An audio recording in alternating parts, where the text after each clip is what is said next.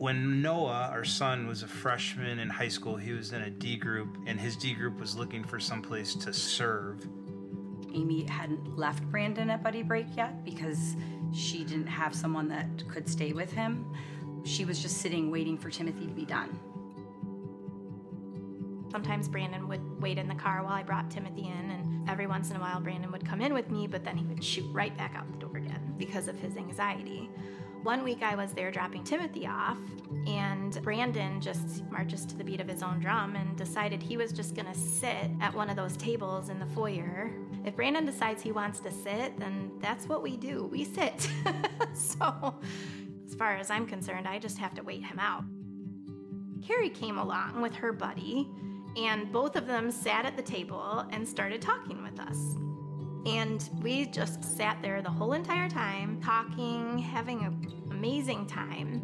I said, he doesn't have someone to buddy with, then I would be willing to do that if you think that I can do it. It's a really nice thought and it's super sweet, but she has no idea.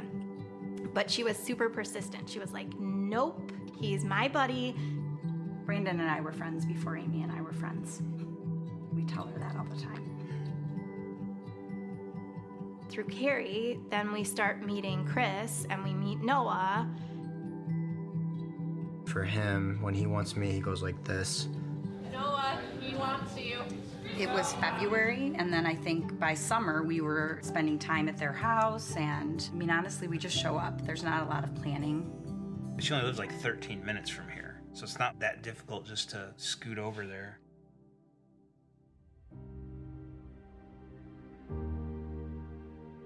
I graduated, went to a little bit of college, and I started getting into harder drugs. I've been to four or five treatment centers, and I spent four months in the Salvation Army. Even through that, though, Brandon was there, Amy was there.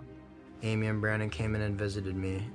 Even though he can't talk, he can't write, I used to get calls from Amy, and he would just scream and make noises, but you know, I could just hear the joy in his voice, just hearing my voice. He helped me get through a lot of that. Amy helped me get through a lot of that.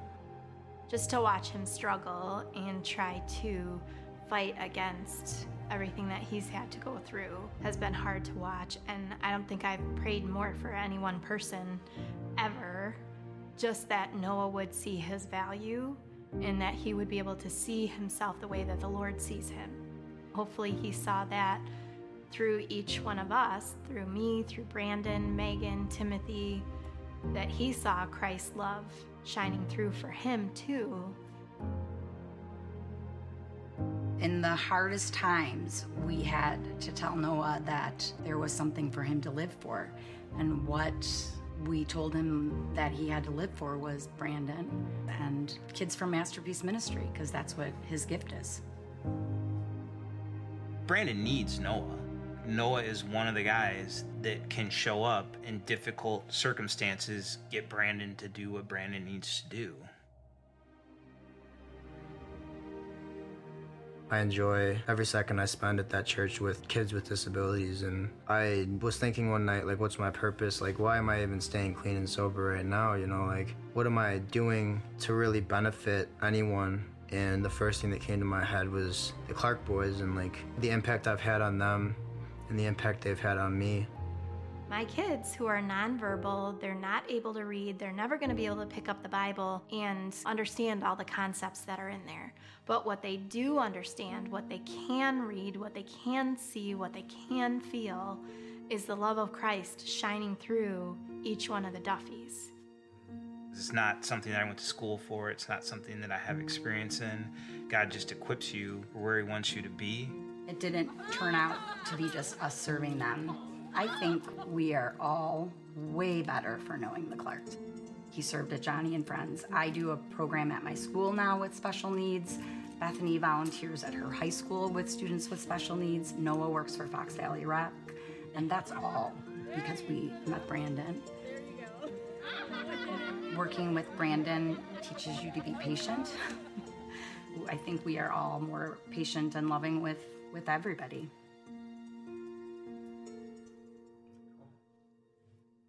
Even you.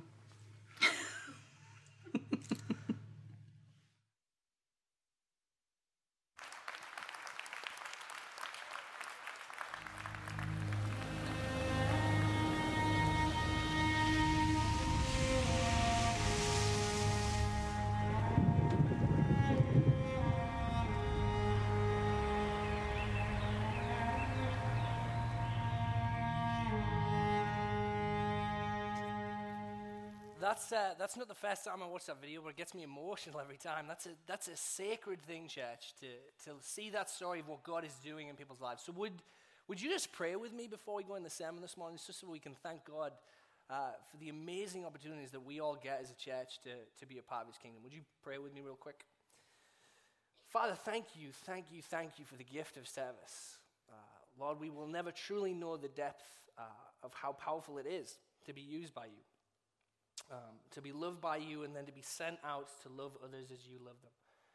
And God, I pray always, always, always that Chapel Street Church would be a place that loves to serve your kingdom, that loves to serve the least of these, that loves to care for those that you care for. Uh, God, would you continue to make us servants, we pray. And Lord, as we come to your word, would you speak with us this morning? Uh, we need your voice more than any other voice. So, Lord, we pray as we uh, we read now the songs of the soul, God, that you would be with us in this place. We pray in Jesus' name. Amen. Well, um, a couple weeks ago, I got to uh, visit my family in England. It's a rare occasion these days, but I love getting to go back because uh, I get to see some of my favorite people in the world, get to see my family. Uh, and here's a picture of me with my nephews and my kids here. Uh, I love getting to see these people, my favorite people in the world. Two of them, uh, who are my very favorites, are my nephews, Timothy and Ezekiel. Timothy is the guy standing right next to me with his arm around me. Uh, and then Ezekiel is the guy with the squinty eyes right by ne- the next to me. Uh, but I, I, love them for a lot of reasons. You love your nephews for a lot of reasons. But uh, there's one of my favorite stories in the world is about my nephews. Uh, and uh, it was around the time of my wedding. Uh, then they were very, very young. I got another picture of them here from the wedding. so they're a lot smaller, a lot more bald, just like me, which is good. Um, and around the time of my wedding, there's a lot of crazy stuff going on. My family was gracious enough to be able to come out uh, and spend the time with us uh, for a week ahead of time. Uh, and my wife, her family set up my family with a place to stay in the basement of their house. And down in that basement was an antique pinball machine. Uh, and so my uh, nephews were fascinated by this. They were just uh, starting to walk and they were just learning to talk. They had never really talked before, but they were really excited about this pinball machine. Now, pinball machines are not really ideal for a year and a half year old to be messing with, uh, but they would, they would go over and they would play with it all the time. And there was one such occasion that Ezekiel uh, managed to get over there, and uh, you know, on the front of pinball machines, they've got the where you put the money in. And he managed to pull open that panel and was kind of messing with all kind of wires in there. Now, I don't want to have to replace a pinball machine. My sister doesn't want to have to replace a pinball machine. So we quickly went over there, and my sister, trying to be a good mom to teach her son not to do these things, she said, Ezekiel, did you do this? Did you pull this off? Uh, and remember, he doesn't really talk yet, but he decides for the very first time in his life to string a sentence together. He says, No, Timothy did it. and he points across the room at poor, innocent Timothy, who was just sat playing the other side of the room. And why did my nephew decide to put his first sentence together as a lie? Because confession is really, really hard. That's why, because confession is really hard. Uh, and as much as we'd like to think that we grew out of that, and when we become adults, you know, we can handle all of our confession really well, the truth is, confession is always hard. It's always hard for us for a lot of reasons that we're going to talk about this morning. But we are going to look at a song of confession in the Psalms this morning we're going to look at the journey of one man's uh, traveling through confession and through his sin and what he finds out about the Lord through it. Uh, we're going to look at a song written by King David. Now, if you know anything at all about King David, you know he's a man whose life was littered with moments that required some confession. Uh, he did a lot of amazing things. He's the guy that took down Goliath. He is one of the greatest kings, if not the greatest king of Israel's history. But he is also a man with a lot of flaws a lot of sin in his life, a lot of broken moments. And we don't know exactly which moment led to the psalm that we're going to read this morning, but we know that it was a moment of brokenness. We know that at a moment in King David's life, he chose to make a mistake. He chose to sin, and out of that, he goes on this journey of confession. So I want to read through this psalm together this morning because I think in this psalm, in this song of confession, we get a picture of confession that's very different than the ones that we usually have in our mind. The way he talks about it, the way he experiences it, is very different than the way a lot of us experience confession. So let's read this together. This is Psalm 32, and this is what it says Blessed is the one whose transgression is forgiven, whose sin is covered. Blessed is the man against whom the Lord counts no iniquity, and in whose spirit there is no deceit. For when I kept silent, my bones wasted away through my groaning all day long. For day and night your hand was heavy upon me. My strength was dried up as by the heat of summer. I acknowledged my sin to you, and I did not cover my iniquity, and I said, I will confess my transgressions to the Lord, and you forgave the iniquity of my sin. Therefore, let everyone who is godly offer prayer to you at a time when you may be found. Surely in the rush of great waters they shall not reach him. You are a hiding place for me. You preserve me from trouble. You surround me with shouts of deliverance. I will instruct you and teach you in the way you should go. I will counsel you with my eye upon you. Be not like a horse or a mule without understanding, which must be curbed with bit and bridle, or it will not stay near you. Many are the sorrows of the wicked, but steadfast love surrounds the one who trusts in the Lord. Be glad in the Lord and rejoice, O righteous, and shout for joy, all you upright in heart. Now, most of us don't particularly enjoy the moments where we need to confess sin. Yet, here in this psalm, we are receiving a song from David in which he's talking about things like rejoicing. He's talking about shouts of deliverance. He's talking about dancing and singing and shouting. And I think that that's pretty counterintuitive right? Uh, maybe you are much more holy and righteous people than me, but I have never really shouted and danced when I needed to confess some sin. Usually I, I head the other direction. But I think it's because we forget, or at least we don't see something that David sees about God. There's something very specific that he understands about God's goodness towards him, and it's this it's that blessed are the forgiven and the covered. Blessed are the forgiven and the covered. That's what we're told in the opening verses, in verses 1 and 2. Blessed is the one whose transgression is forgiven, whose sin is covered. Blessed is the man against whom the Lord counts no iniquity. I know that we would read that and we say, well, of course, it's, self, it's kind of self evident. If you are forgiven, that's a good thing. We would say that. But do we experience it regularly? Talking about being blessed for being forgiven, is that something that we tend to kind of intellectually agree with. Yeah, I, of course, I agree it's blessed thing to be forgiven. Or is it something more than that? Is it something that travels from our head to our heart, something that we can experience, that we can know truly, I'm blessed because I'm forgiven? Again, for me, uh, there's a lot of times I don't feel that. And it's because there's something that I forget about God. There is a way that I'm seeing God that's off. And so I think today, through this psalm, we're going to see something different. We're going to see something that Proverbs tells us about. This is what Proverbs says in 28:13. Whoever conceals his transgressions will not prosper, but he who confesses and forsakes them will obtain mercy. See, Psalm 32 is going to unpack for us a journey of confession and the joy of confession. This experience of forgiveness that it leads us to that is better than most else we could ever experience in life something that God longs for us to know and experience in our hearts.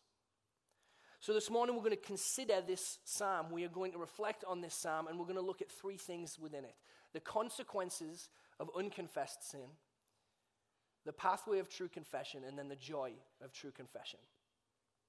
So, let's talk first about the part that we don't really want to talk about the consequences of unconfessed sin. Uh, now, you can probably guess from my comic book stories and my superhero movie stories, I am not the most athletic of the Chapel Street staff. I wasn't a football player at Wheaton when I was uh, in college. I wasn't a basketball star like Brian Coffey. Uh, I didn't do any of those things. In fact, the one time in my life when I decided to get athletic, I played on a soccer team in England. I didn't know the rules, and I, com- I scored an own goal. It was really embarrassing for me, and I'm still, as a 32 year old man, trying to recover from the horror of that because British people are supposed to know how to play soccer, if nothing else. Um, so I have to try and find ways here at Chapel Street to show off my, uh, my physical skill in other ways. Uh, and one of the ways I like to try and do that is I'd like to try and help out our tech director whenever he's got anything heavy that he needs to carry around. So Eric Robertson has learned to come in and check with Andrew just for his own ego uh, and say, hey, I've got something heavy. Do you need to feel more like more of a man today? Uh, and so he came into my office this week and he had a TV that he needed to sell me. He said, Andrew, do you want to come and help me with this TV? And I said, I've got it. I'm with you. So we come out, we uh, see this TV, and it's quite a large TV. Uh, but thankfully, it had some handles on because the TVs are not always easy to carry. And we pulled it up, and I was quite surprised by how, uh, how easy it was, actually. I mean, it wasn't light, but it wasn't awful. Uh, and so he says, You're good? And I said, Hey, what do I look like? I'm not Jeff Fraser. I can carry TV. So we uh, head inside, and uh, the further we go, the longer I carry it, the heavier it starts to get. And my hands start to tremble a little bit. He says, You good? I'm like, I'm good. I'm good.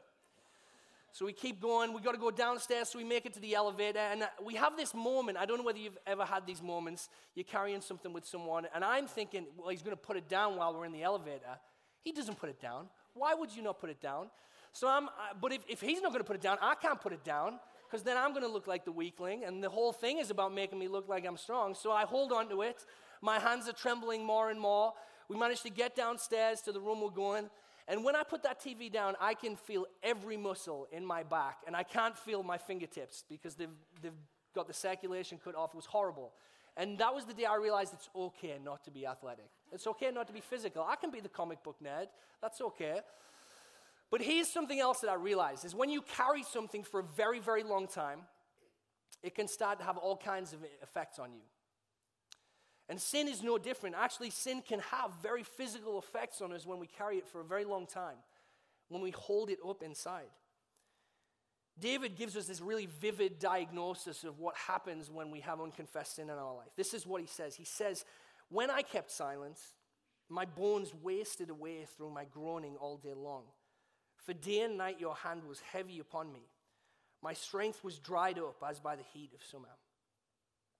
What a graphic depiction. It's kind of scary to read that, to see what happens when we have unconfessed sin in our life. But as dark and as fearful as what that describes is, I think that this is a moment of Scripture's kindness to us. David is being kind to us by telling us the truth of what sin can do in our lives, what unconfessed sin can do to our hearts, our minds, and even our bodies. His depiction is really physical, isn't it? Bones wasting and groaning. I want to be careful not to make the mistake when we read this to think that what David's telling us is that unconfessed sin is always going to make us sick. And that therefore, anytime you're sick in your life, it's because you haven't confessed enough sin. That's not what David's saying. But what he is saying is that unconfessed sin does have the possibility of affecting us in really, really serious ways. If we were to read the research of someone called Professor Slepian and Mason from Columbia Business School, they would tell us something that I think Scripture tells us as well. See, they did a research study not too long ago, and they decided to do their research on the effect of secrets on the human body. They wanted to see what happens to human beings when we keep secrets. So they asked 1,200 different Americans online uh, and 312 in person about the secrets that they keep in their life. This is what they found. They found that on average, uh, the Ameri- um, every average American keeps about 13 secrets to themselves of various types and degrees. Some of these examples of the secrets that are kept include infidelity, fantasies, betrayals of trust. And about five of those 13 is a secret that they have never told anyone in their lives, something buried way down deep. And then they found that most people who keep a secret even if it's relatively minor, like faking an illness to get off work or something serious like an extramarital affair, they found that there was a profound amount of effects on the body. All kinds of effects. They found that psychologically, when you keep secrets, when you bury things, that it causes you to revisit them and have a lower sense of well being. So, in this study, they found that many of the participants had at least some level of anxiety or depression in their life because there was some weight that they were carrying that they'd never told anyone in their life. There was others whose secrets were beginning to have a physical effect on them. Now, I'm not surprised at all by this study because it's just telling us something that the Bible tells us. And we know that God's word is true and kind to us, that it always tells us the truth. And it tells us through David's song that unconfessed sin harms us in all kinds of ways. But Scripture doesn't just tell us what happens when we don't confess our sin, it tells us what happens when we do. In the letter of James in the New Testament, James, one of Jesus' good friends, tells us this Therefore, confess your sins to one another and pray for one another that you might be healed. The prayer of a righteous person has great power as it is working. See, if hidden sin can cause harm, then exposing sin heals us, it restores us, it sets right what's gone wrong. And I want you to listen to God's motivation in giving us confession, giving us this opportunity to confess and this gift of confession. He wants us to be healed. See, the, the cornerstone, the birthplace of confession, is the belief that God wants good for you. That God wants good for you. That He wants healing, that He wants restoration, that He wants freedom. God's desire for us is not that we would carry burdens and weights and revisit all these times in which we feel that we failed Him and failed others. God wants to deal with that because God's ultimate desire for us is that we would find joy in Him, that we'd find joy and freedom in Him. See, some of us run 180 degrees from confession, and it's because we don't have that cornerstone. We're not starting from the place that says, I believe God wants good for me in every situation, even in my worst moments.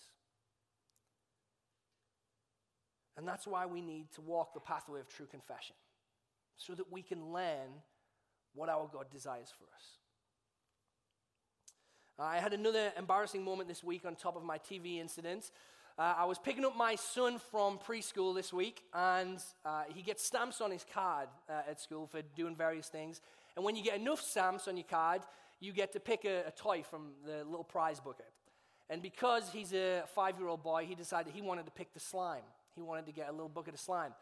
So he gets this little tiny tub of blue slime. He brings it home. I'm not really thinking about it because I'm a dumb dad and I'm, we're just driving home. We're going to have fun. You know, I'm probably just going to get on my phone and play some Castle Crashes or some dumb game for a little bit, and he can play with his slime. So we get home, and uh, he says to me, he says, Dad, can I play with my slime again? Because there's no real brain inside this skull. I said, Yeah, knock yourself out. Have fun. Play with that slime. It's going to be good slime. So we're kind of hanging out. I'm not really paying attention. And then after about five minutes, I hear my son Jonathan say to me, Hey, I can't really get it out so I'm just going to put it away. And kind of a few seconds pass where I don't really think about what I just said. And then all of a sudden I said, wait, he said he can't, he can't get it out. I was like, okay, what do you mean you can't get it out? So I run over there, and on the back of his collar, he's got a whole bunch of the slime on the collar. Uh, and he had this white shirt as well. It's gone all blue. And I'm, I'm thinking, oh, we'll just put the slime on and it'll, it'll pull it off. But no, that just jams more in there. So this is not going well for me. And as I'm trying to, to do this, he says, No, no, no, no, no, no, not the shed, the couch. And I'm, I'm like, Please, no. So I look down on the couch, and there's this little circle right on the couch of slime. And right as I look down at I'm aware that my wife is getting home in about five minutes. I'm like, I cannot be caught being the dumb dad. I've been the dumb dad a lot of times this week. This cannot be one of them. I'm not wrecking the couches. I'm not going to be that guy. So I'm, I decide because I'm dumb, oh, well, if it didn't work on the collar, it'll work on the couch. So let's get the slime and start dabbing it, makes it worse. So then I start thinking, I, again, I'm not, I'm not going to be caught. What can I do with this? And when you've got little young kids, there's a myriad of different stains on your couches. And you think, well, maybe this just happened like two weeks ago and we never noticed. Maybe it's not dad's fault. So, right as I'm deciding I'm going to sin against my wife and lie to her, uh, Janae comes in through the door and I said, Listen, don't be mad.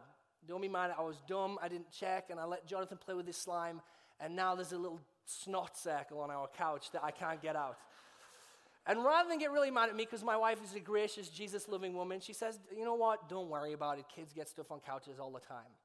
And I felt really cheated because I was about to sin in order to cover this up. And my wife, being all like Jesus, being holy and forgiving me.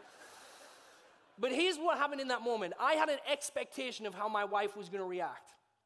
I decided in my heart she was going to be mad. She was going to be really frustrated with me. I was embarrassed about what had happened. And so I decided, that, well, I can't just be honest about it. And sometimes, as silly as that story is, don't we approach God in the same way? Don't we decide in our hearts, God is going to be disappointed with me? He's going to be angry with me. Other people are going to be disappointed with me. They're going to be angry with me. And so the best thing to do is not to expose what's gone wrong, but to hide it, to bury it, to find some excuse for it. But here's what happens when David confesses his sin to the Lord. He says in verse 5, I acknowledge my sin to you. I did not cover my iniquity. I said, I will confess my transgressions to the Lord, and you forgave the iniquity of my sin. Therefore, let everyone who is godly offer prayer to you at a time when you may be found. Surely, in the rush of great waters, they shall not reach him. You are a hiding place for me. You preserve me from trouble. You surround me with shouts of deliverance.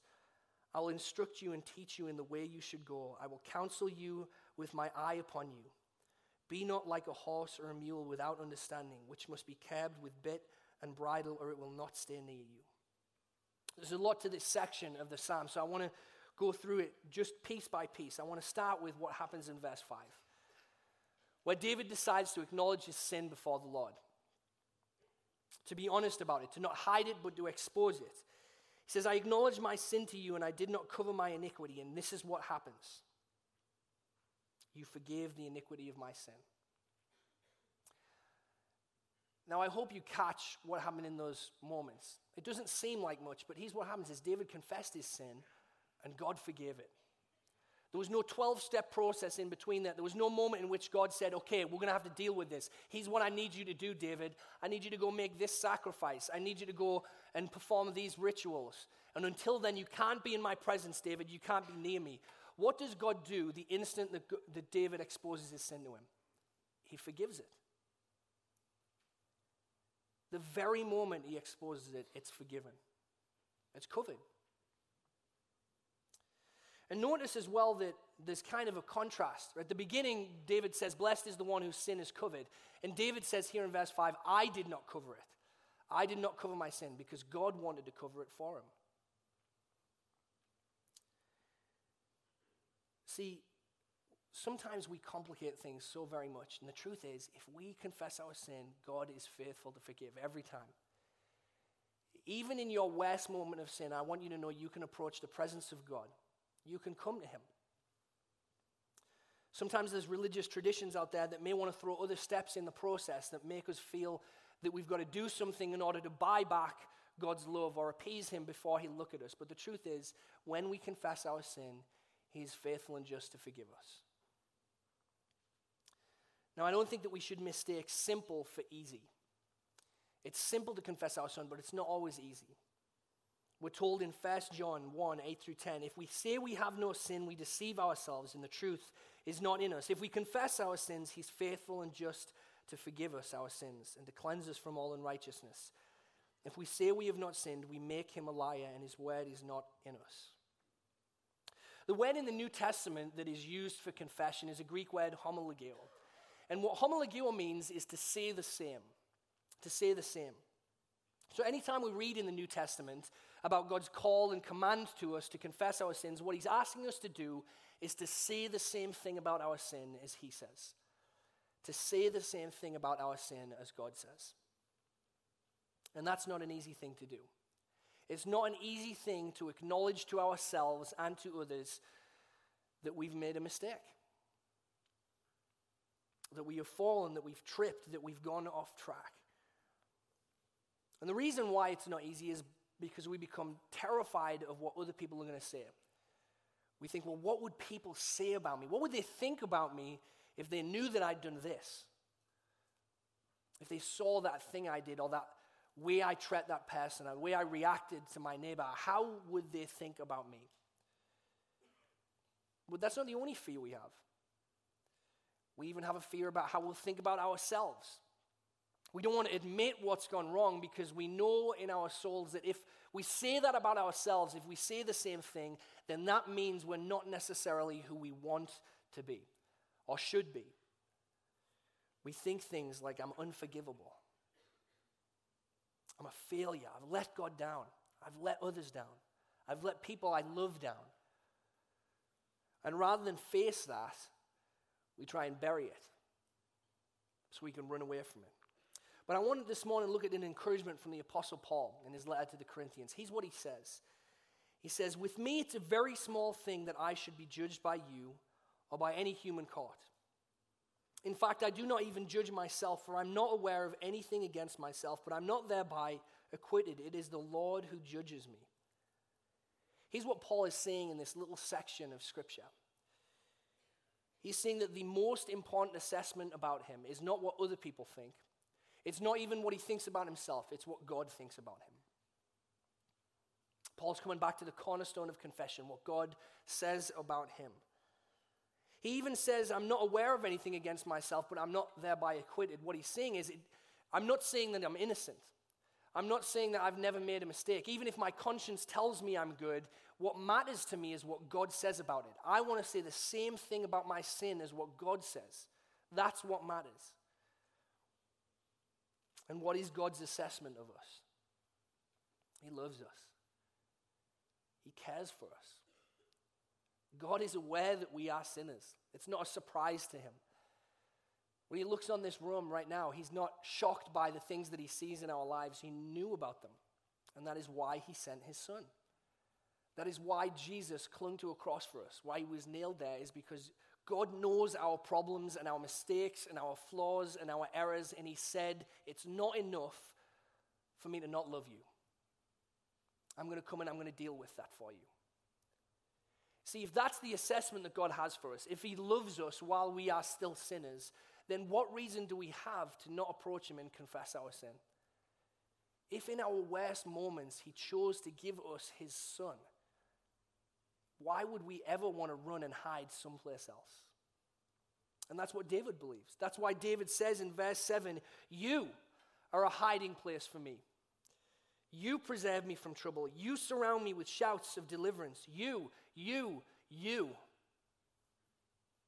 See, the sense that we have in ourselves to cover our sin, to get rid of our sin, is not wrong. The problem is, is where we run to hide it. Do we run to ourselves? Do we run to others? Do we try and bury it? Or do we run to God so that He can be our hiding place?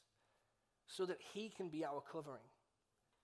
If you remember at the very start of God's story, Adam and Eve in the garden, they sin.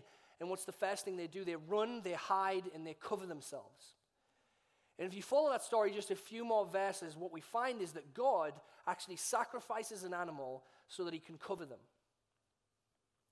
What God's saying in that moment is don't try and cover yourself, come to me, because there is a sacrifice that can cover you. I want to cover you. And listen to how God receives us. David says, You receive me with shouts of deliverance. You surround me with shouts of deliverance. God's not wanting to shame us in our sin, He's wanting to deliver us, He's wanting to rescue us. David finishes this little section of the psalm with something quite interesting. He says in verse 9, Be not like a horse or a mule without understanding, which must be curbed with bit and bridle, or it will not stay near you. David's point to us here, he's actually changed the, the voice of the psalm. Initially, he's talking about his reactions, but all of a sudden, he changes to God's voice and he gives us this instruction Be not like a horse or a mule without understanding. David's point to us is that when we don't confess our sin, it's akin to an animal that has to be led. It has to have a bit in its mouth, otherwise, it's going to wander off into danger. You see, when we don't confess our sin, we are wandering from the presence of the one who loves us and can care for us and can cover us. We're wandering into danger. And what David is saying is don't be like that.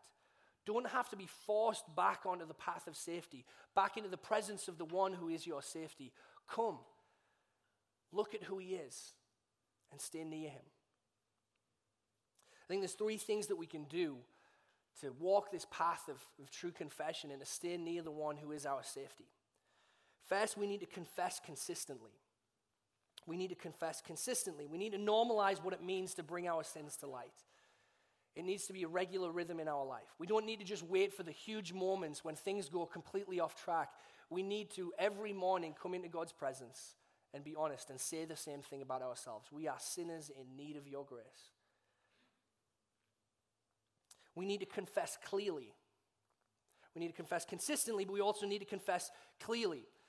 I've had a habit in my life uh, at times of, of doing what I call Picasso confession.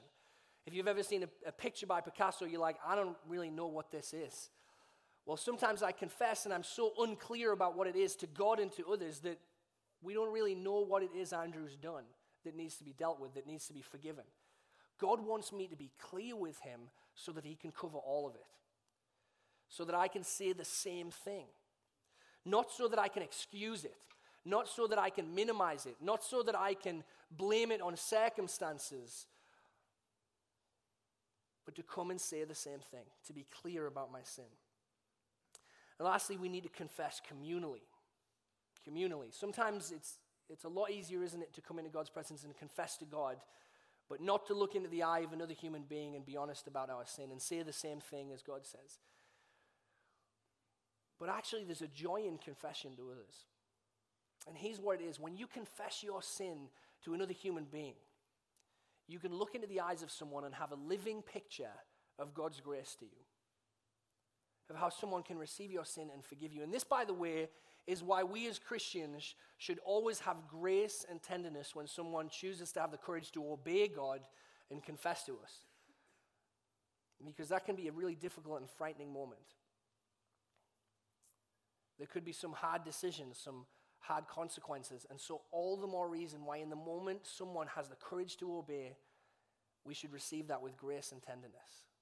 So that we can be a picture to them of the God who loves them, who covers their iniquity. Because there's a better reality to be enjoyed than the one that we paint for ourselves about confession. That's the joy of true confession. Here's how David finishes his psalm. He says, Many are the sorrows of the wicked, but steadfast love surrounds the one who trusts in the Lord. Be glad in the Lord and rejoice, O righteous, and shout for joy, all you upright in heart. We go back to the cornerstone of confession that God desires good for us. In case it's a surprise for anyone in this room this morning, I just want to be honest, I'm a sinner. I'm a pretty bad one. There's a lot of moments in my life that I have not loved my neighbor, my, I have not loved my neighbor as myself. I have certainly not loved God as he deserves. A lot of moments that I tried to hide from God and run from God. But thankfully, by God's grace and a little bit of pushing, He put me in a community in which I learned a lot more about confession. There was a time in my life in college where uh, some pretty serious things had happened. I got off course. And I called myself a Christian at the time as well, so what made me feel worse is that I was supposed to be a lot better than this, and I wasn't. And so I did what a lot of us do, which is let's hide this. But God came and through Psalms like Psalm 32, through Psalms like Psalm 51, through these songs of the soul, He reminded me that He is good, desires good for me, and wants to set me free. And so somehow I managed to find the courage, because of God's grace, to go and tell someone. And in that moment, I found for the very first time in my life a picture of what it truly means to be forgiven. Not to just say in my mind, I've been forgiven, but in my heart, experience the love of a God who says, I see your sin and I still love you. Let me cover that for you with the blood of my son. Church, this is what confession has been given to us for.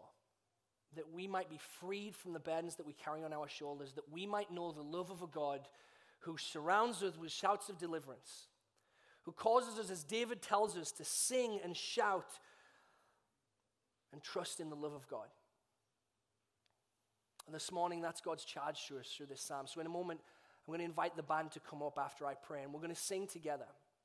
We're going to sing together to the one who is our covering, who loves us, and remind ourselves of what this psalm sings to us this morning. Would you pray with me? Father God, we love you so very much. Forgive us for the times when we have not trusted in your love, where we have forgotten that you surround us with shouts of deliverance. Lord, come and be our covering. Come and remind us of the joy of confession, that we might be set free to know you as you are. We pray in Jesus' name.